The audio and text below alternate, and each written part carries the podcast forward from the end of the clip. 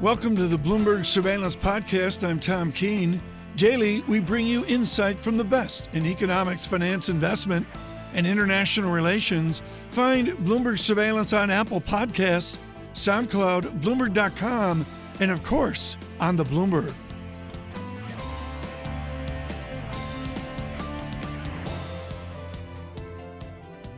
I want to bring in Danny Blanchflower, Dartmouth University professor and former Bank of England policymaker. Danny, you think the Fed's made a mistake. Why?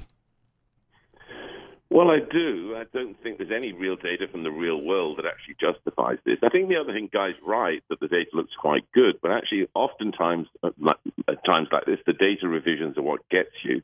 excuse me, run cold. Um, that's what happened in 2008, and I've challenged people for quite a long time Obviously, the data, the GDP data is relatively strong, driven a lot by the stimulus. But these rate rises take a while to work their way through. So yes, the data may be strong, but the question is, what have the rate rise effects been?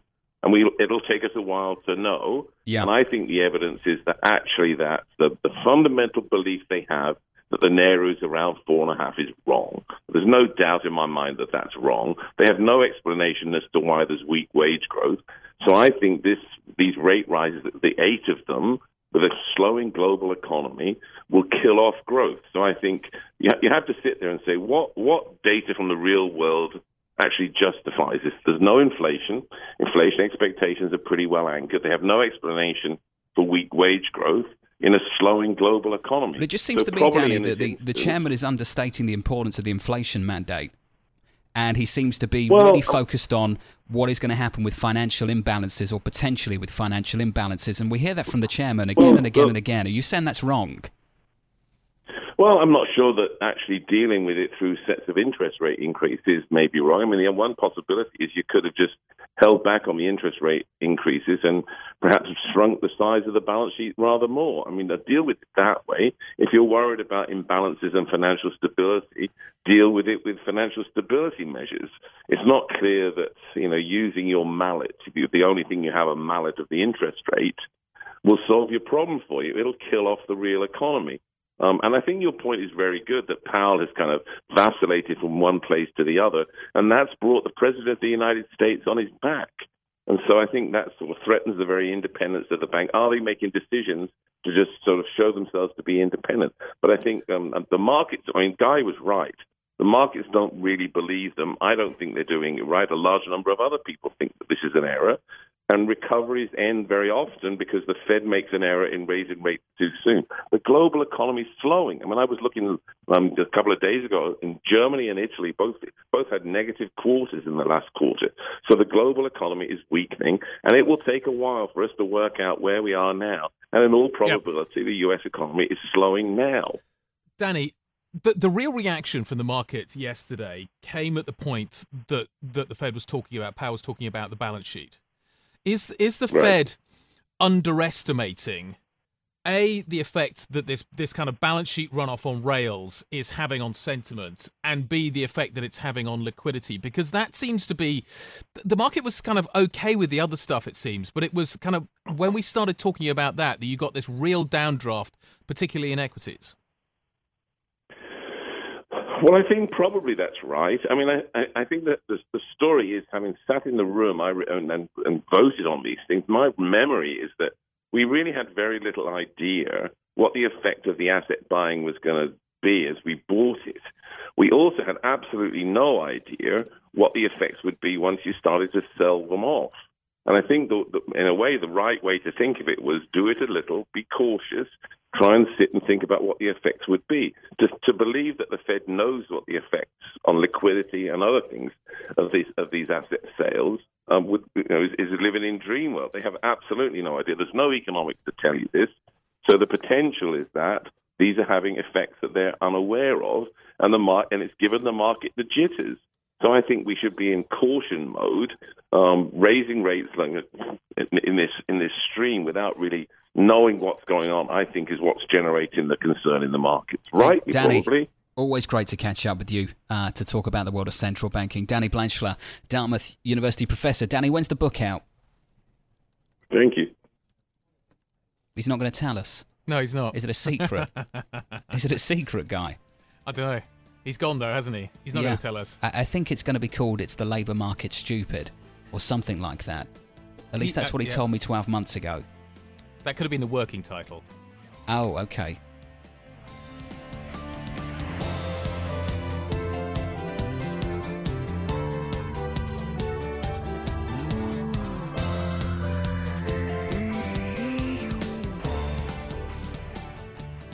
Let's uh, get a take from Howard Ward now, Gabelli Fund CIO of Growth Equities. He joins us now. Howard, did the Fed make a mistake yesterday? I think the big mistake was in uh, re- somewhat dismissing the role of quantitative tightening, the balance sheet reduction. Um, I think that's important. That's $50 billion a month rolling off the Fed balance sheet. That's $600 billion a year of liquidity being sucked out of the uh, economy. I think that's important, and I don't think that uh, Powell uh, gave that its due consideration.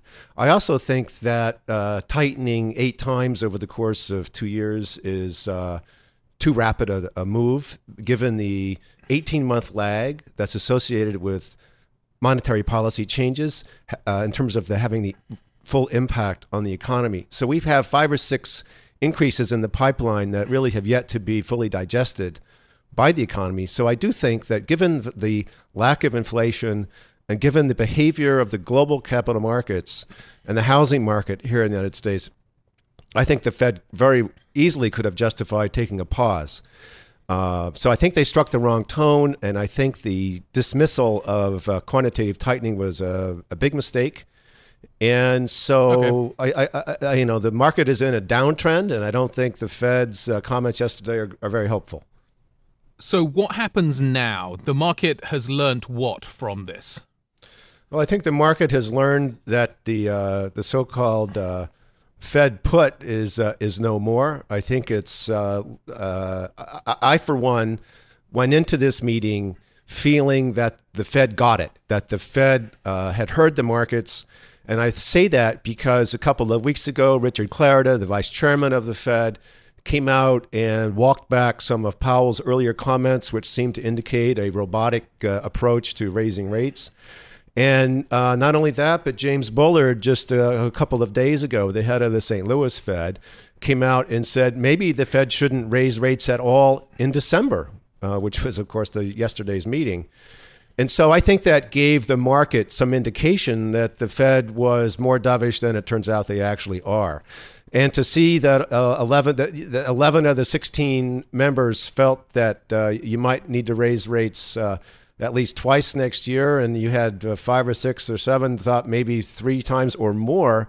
I find that astonishing when I look around the world and see what's happening to global growth. The Fed, the old saying is the Fed always tightens until something breaks.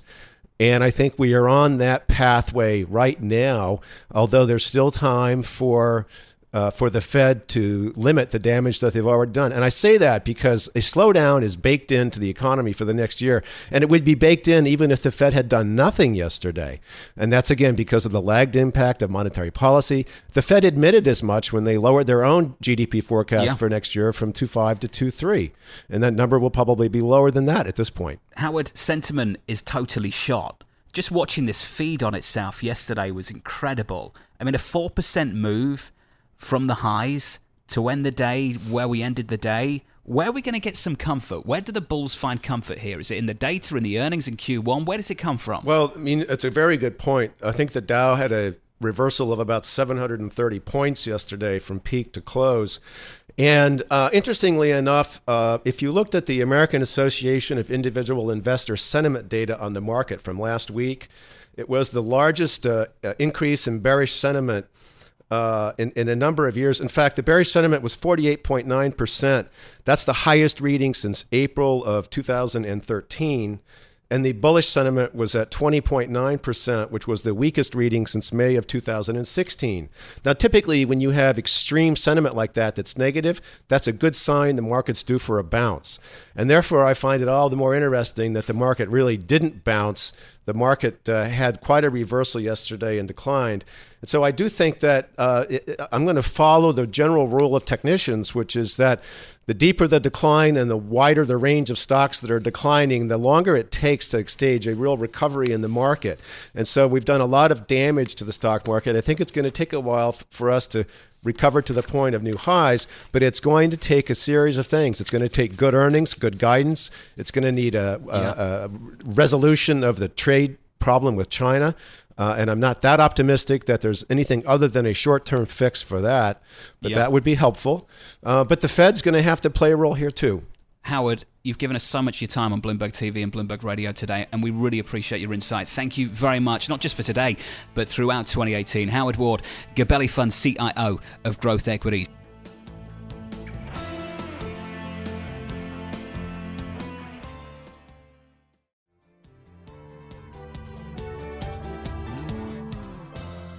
I want to bring in Catherine Mann, Citi Global Chief Economist, who joins us in our New York studio. Catherine, your thoughts on that subject. How important is it? Uh, what is happening right now for the Federal Reserve? Well, we have to look at a broad measure of financial conditions, and we, when we look at that, they're actually still accommodative. They're still accommodative, and so uh, what you you know what we need to do is sort of parse through how these different components of financial conditions, whether it be equities, whether it be high yield, whether it be credit, uh, regular credit, uh, the dollar. These follow through and affect businesses in different ways across different sectors. And uh, yes, I do agree that we have to be concerned about the technicals becoming the fundamentals. But once we parse through these, for example, uh, an equity crash. Uh, how does that affect the real economy? Well, it might affect the real economy through the wealth effect and consumption spending.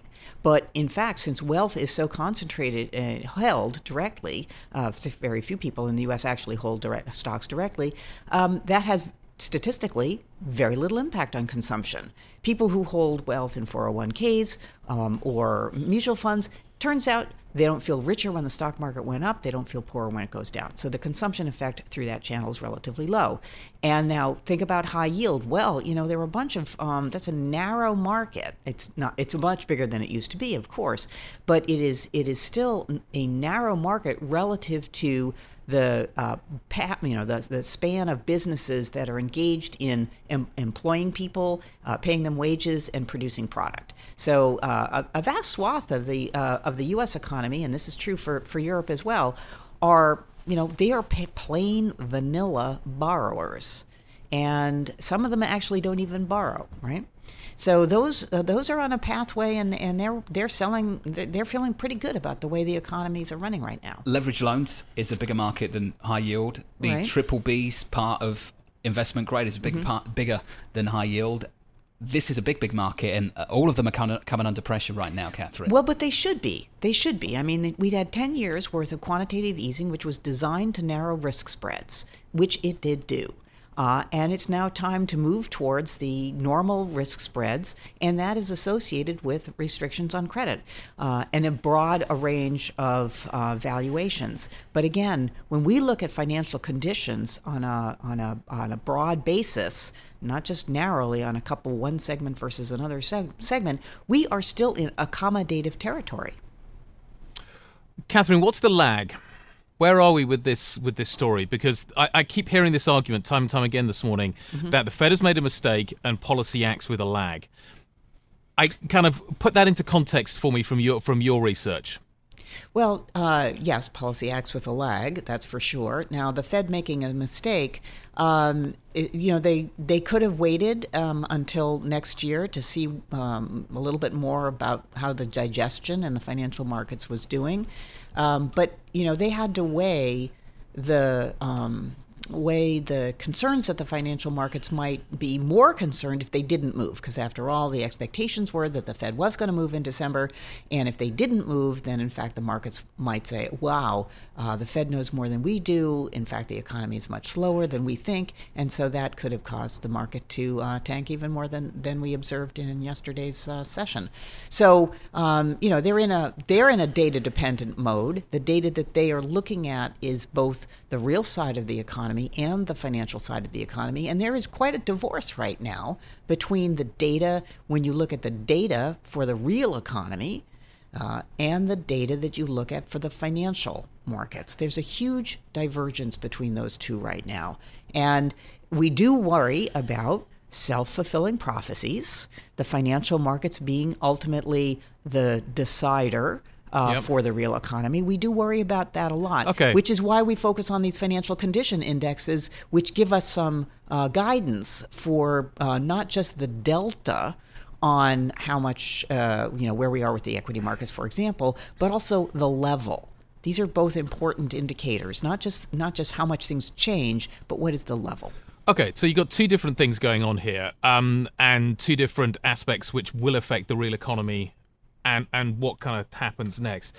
So, so is your view currently that the Fed is is making a mistake, and I'm I'm being very black and white about this, mm-hmm. or is the market making a mistake in its assessment of what is happening here? Because I, they, as you say, they two, they, they're very different things happening here mm-hmm. in terms of the messages they're communicating.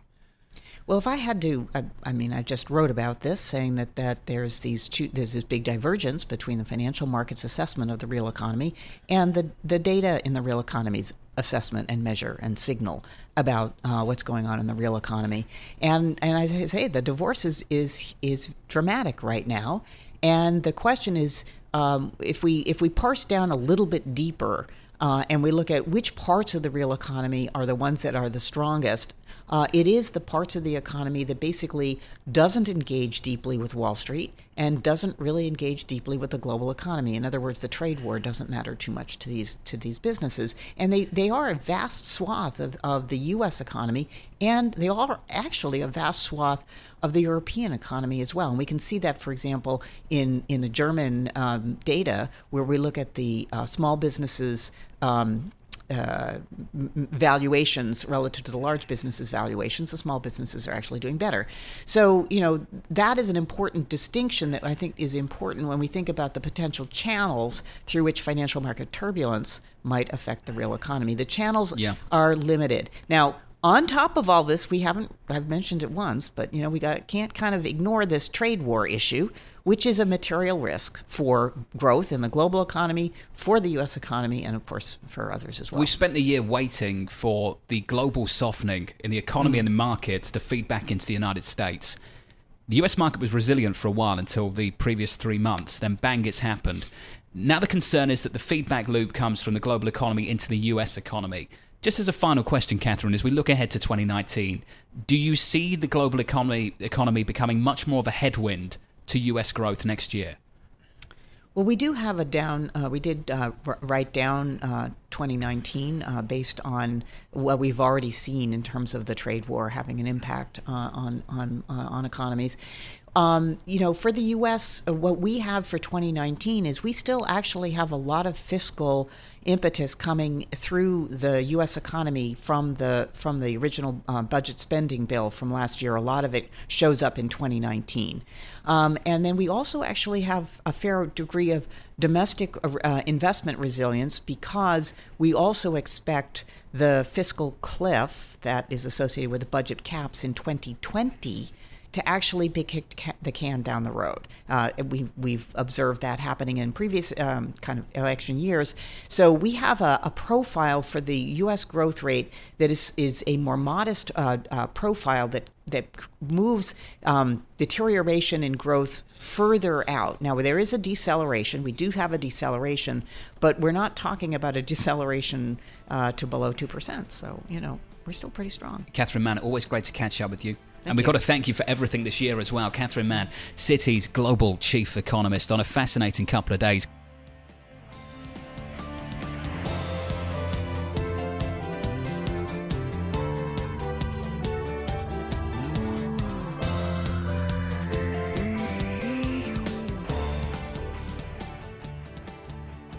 From New York City for our audience worldwide, this is Bloomberg Surveillance with Guy Johnson stepping in for Tom Keene. Tom Keene's at home. Guy Johnson out of London. I'm Jonathan Ferro in New York. Let's get you some economic data, shall we? Your indicators brought to you, as always, Commonwealth Financial Network, the number one RIA broker dealer that JD Power has named highest in independent advisor satisfaction among financial investment firms five times in a row.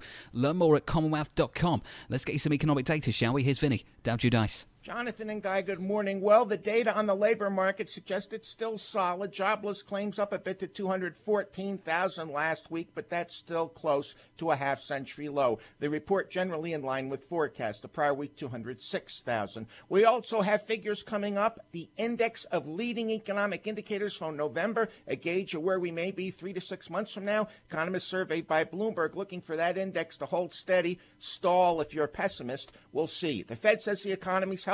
Let's see what the LEI says. I'm Vinny Del Bloomberg Radio. Let's go back to New York and London. Hey, Vinny, thank you very much. And Guy, this data just speaks to the problem the Federal Reserve has. The data is okay. The market is like, yeah, I know it's okay, but show me 2019. That's a tough thing to, to do right now. I, the the market and, and the Fed just seem to be on completely different pages.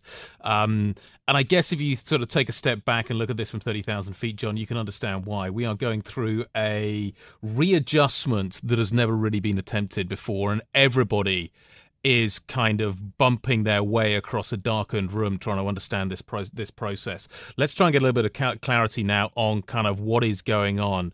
Narayana Kocherlakota, University of Rochester professor of economics and former Federal Reserve Bank of Minneapolis president and Bloomberg View columnist joins us now. Good morning. The, the thing that everybody, the well, the market seemed to react to yesterday, Narayana, was this was this idea that the chair said basically that the Fed is going to keep QT on autopilot and use rates to manage the situation. And it was that statement that the market seemed to react to. I, we didn't talk about the, the, balance sheet in the run up to this in a great, in sort of a great deal. Are you surprised that that is what the market reacted to?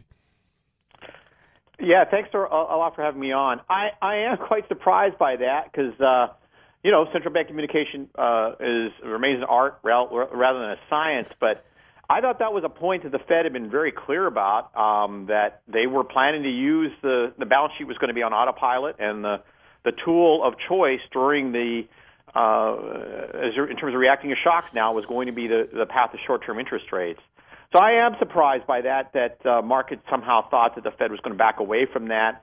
Um, honestly, if the Fed were ever to back away from that, which I do not expect, it would take a, a long time for them to reach that stage. They would have to telegraph it uh, through speeches, through um, through uh, the minutes. Uh, it was not going to happen uh, yesterday. Narayana, you weren't afraid of putting your hand up and saying this is bad policy. Would you have dissented yesterday? Uh, yes, I, I, I would have. Um, I I earlier in the year I spoke about um, how I remain concerned about uh, recessionary risks, not so much in terms of there being very high probability, but really in terms of what kind of toolkit the Fed had had available to deal with those. Arguably, we those recessionary risks uh, have risen. Um, you know, that's maybe a signal you'll take from markets. And when you're close, as close to the zero lower bound as the Fed remains, um, you, the, the, the, the rule of thumb is you want to keep rates low in order to keep the economy healthy. There's this there's this uh, meme out there that the Fed wants to raise the rates so they can lower them during a uh, during a recession. That is that is not correct. Um, you want to keep them low to keep the patient healthy. Should we get rid of the dots? Um, you know, I was never a fan of the dots. Um, you know, I, I uh, I'm not sure if that's out yet, but I, I I was never a fan of the dots. Um, I uh, um, so I would say yes, we should, but we will not. I, I I just think it's very once you release a piece of communication, very difficult to uh, to back away from it. I do not you know, any of the communication changes Fed makes, we were yeah. always aware you're stuck with them forever. Professor, just as a final question, is the 2016 playbook a useful guide to what we're going through right now, or is it really different two years later? That's a great question. Um, you know, I, I think uh, uh, because I think it highlights the movements in markets that I find more concerning than what's going on in equities, which is it receives more of the attention. You know, I, I think that the decline in TIPS break evens is something I would be tracking very carefully if I was in the committee. And that feels to me uh, more uh, like 20, early 2016. Um, you want to you want to keep watching that, see what's going on. If, if I continue to see declines in that, I, I would expect that the Fed would would want to uh, take account of that in their policy decisions. Narayana Kocherlakota, great to catch up with you. As always, University of Rochester Professor of Economics and, of course, former Federal Reserve Bank of Minneapolis President and Bloomberg View columnist. Thanks for listening to the Bloomberg Surveillance Podcast. Subscribe and listen to interviews on Apple Podcasts, SoundCloud, or whichever podcast platform you prefer. I'm on Twitter at Tom Keene. Before the podcast, you can always catch us worldwide on Bloomberg Radio.